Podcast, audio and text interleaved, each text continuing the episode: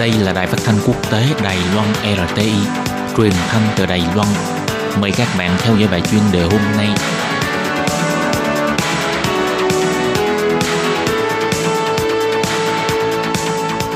Lê Phương xin chào các bạn, các bạn thân mến. Hoan nghênh các bạn theo dõi bài chuyên đề hôm nay qua bài viết Văn phòng đàm phán thương mại công bố thành quả mới nhất của chính sách thương năm mới.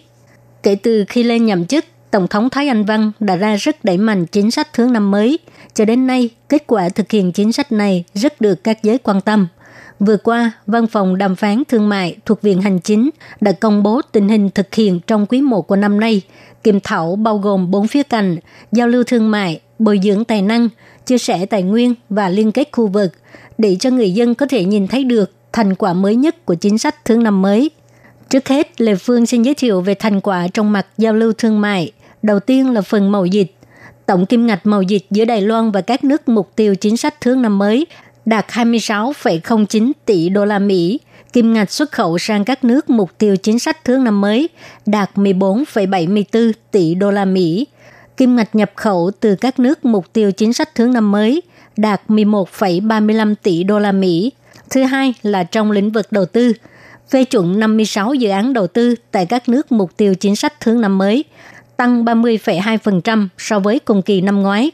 Kim ngạch đầu tư tăng 830 triệu đô la Mỹ, tăng 39,9%, trong đó kim ngạch đầu tư tại Singapore và Thái Lan tăng mạnh so với cùng kỳ năm ngoái. Phê chuẩn 142 dự án đầu tư tại Đài Loan của các nước mục tiêu chính sách thứ năm mới, tăng 11,8% so với cùng kỳ năm ngoái.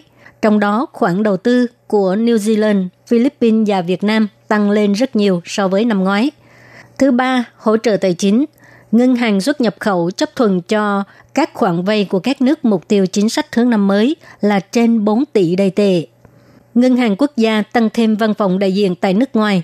Hiệp hội Quản lý Tài chính hỗ trợ Ngân hàng quốc gia thành lập thêm văn phòng đại diện tại các nước mục tiêu chính sách thứ năm mới.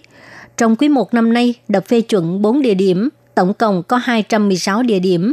Năm nay, Ngân hàng Đài Loan tăng thêm văn phòng đại diện tại Manila. Thứ tư, diễn đàn thường đỉnh chuỗi cung ứng.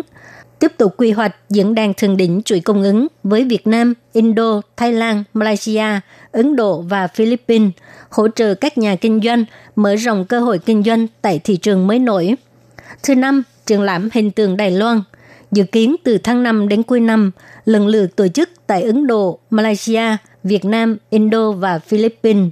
Mời chính phủ trung ương, địa phương và dân sự tham gia – đẩy mạnh thực lực và phương án giải quyết trong lĩnh vực văn hóa, du lịch, giáo dục, nông nghiệp, khoa học công nghệ, y tế, ngành công nghiệp v.v. Thứ sáu, đẩy mạnh tiếp thi ứng dụng khoa học công nghệ sáng tạo mới. Năm nay, chính phủ đưa ra bốn chủ đề chính bao gồm video thông minh, chăm sóc thông minh, du lịch giải trí và thời trang làm đẹp, hỗ trợ các doanh nghiệp vừa và nhỏ của Đài Loan hợp tác song phương với thị trường ASEAN. Thứ bảy, thương mại điện tử – Hiện nay, gian hàng Đài Loan đã bày bán 270.000 loại sản phẩm tại nền tảng thương mại điện tử, bao gồm eBay của Úc, blibli của Indo, Tiki của Việt Nam, Pisium Thai của Thái Lan. Sau này sẽ đặt gian hàng thương mại điện tử mới trong triển lãm. Thứ 8. Ngành công nghiệp Hala Bộ Kinh tế Đài Loan đã thành lập Trung tâm xúc tiến Hala Đài Loan vào ngày 21 tháng 4 năm 2017. Tính cho đến tháng 3 năm nay, tổng cộng có 1.031 nhà kinh doanh giành được chứng nhận Hala, tăng trưởng 31,7% so với năm 2017.